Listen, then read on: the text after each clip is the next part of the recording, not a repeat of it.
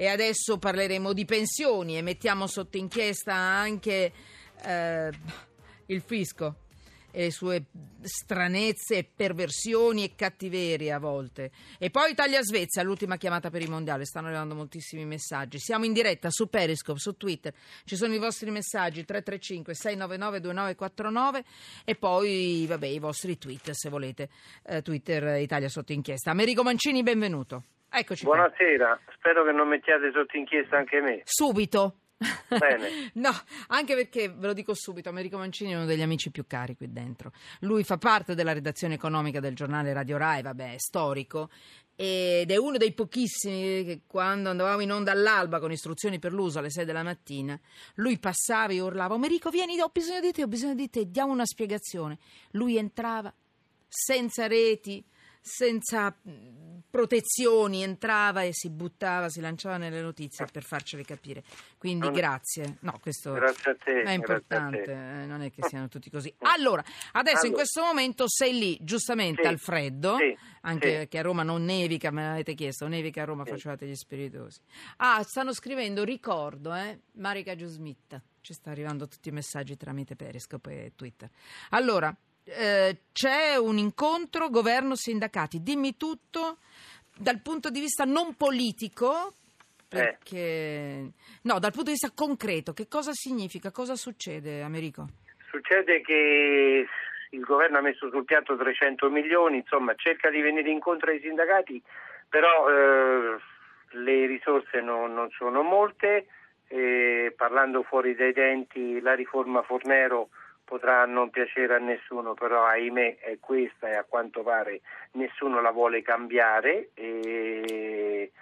E allora si cerca di fare quello che, quello che si può fare. E il risultato è che ci troviamo con delle regole per certi versi molto rigide, troppo rigide, però purtroppo Sì. abbiamo un debito colossale. Allora si cerca intanto di venire incontro a quelle che vengono definite eh, categorie che fanno lavori gravosi. Quindi ecco, tu categorie- adesso, allora l'incontro di oggi è per questo, Americo, cioè eh, Palazzo Chigi, incontro sulle pensioni, ci sarà, c'è Paolo Gentiloni, me lo confermi, Sì? Sì. sì, c'è Giuliano Poletti, c'è Padoan, cioè la summa della politica italiana eh, decisionale, no? La- la- la- Stavo per dire intelligenza, ma non so perché non sono riuscita a dirlo, l'intelligenza politica. Insomma, ci sono i veri potenti di questo paese che possono decidere, i segretari generali, CGL, CISL, Will, Camusso, Furlan, eh, Barbagallo.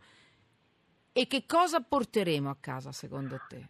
Ma intan- intanto eh, si dice che probabilmente Gentiloni non, non scenderà, forse nemmeno i sindacati, forse stasera eh, diciamo che potrebbero fare un altro passo avanti, però siccome non è il caso di Mm. rompere e nessuno vuole rompere, Mm. il governo e tantomeno i sindacati che forse non otterranno chissà che cosa, però magari riescono a portare a casa eh, un minimo di allentamento per le categorie che fanno i lavori più gravosi e altre cose, allora preferiscono eh, non rompere. Insomma, già il fatto che per esempio per queste categorie si parli di uno stop all'aumento a 67 anni. Ricordiamo le categorie, ti Oh, dispiace? eh, allora, più o eh, meno, io ti, io ti più o meno, sostengo lavora- qui a lavora- fianco. eh. lavo- lavoratori edili, maestre d'asilo, operatori ecologici, ehm, lavoratori della pelle e poi, poi che altro ancora? Ecco, ostetriche e, infermieri, però anche questo ha causato più di qualche problema perché per esempio sono insorti i medici e hanno detto anche noi facciamo eh, un lavoro gravoso e infatti non a caso tra le proposte c'è quella di istituire una commissione di indagine scientifica Ah, che certo. valuti con maggiore puntualità quali sono queste benedette Allora, categorie mi confermi, eh certo, pompieri e postini restano esclusi, quindi sì, ferrovie sì. anche, Sì. quindi nuove regole, pensioni a 67 anni. Eh, invece marittimi dentro, agricoltori, agricoltori dentro. Ma qual è la Eh, logica? Scusami Americo, Eh, lo appunto chiedo... per- appunto- eh, ah, non appunto c'è per logica. quello- appunto per quello alla fine, viste, viste le proteste legittime Eh, certo. di, tante, di tante categorie, hanno detto vabbè proviamo a fare una commissione per cercare di capire, di capire meglio.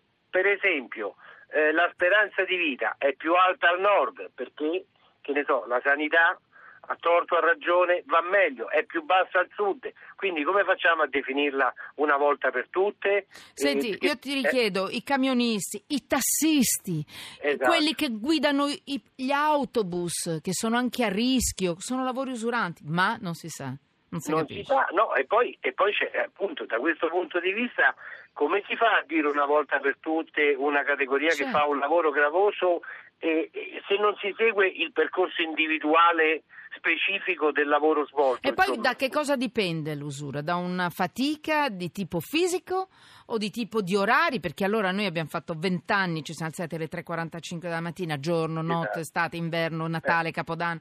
Potremmo metterci, ficcarci anche noi nelle categorie usurate? Eh, sì, ma anche Sì. perché per esempio legittimamente parliamo de- delle ostetriche o degli infermieri. Ma i panettieri, i Eh, fornai... i, pan- i panettieri, Eh. cioè, eh, per esempio Ma- in questo dovremmo dire la riforma Fornero forse eh, non, non- non funziona Eh. perché come si va a pensare giustamente mi ricordo un'intervista in questo caso assolutamente legittima della Camusso che disse ma un medico del servizio sanitario nazionale o un Mm. infermiere ce li ritroveremo in sala operatoria a L'infermiere, 73 sì. 73-74 anni Certo, Eh, certo. eh, Guarda, però- Americo Mancini, è tutto molto chiaro, però noi dobbiamo combattere per questi lavoratori che hanno veramente la vita usurata dal lavoro, vanno in pensione con, non parliamo nemmeno delle pensioni di vitalizi che abbiamo sentito, delle quali abbiamo sentito parlare ancora in questi giorni.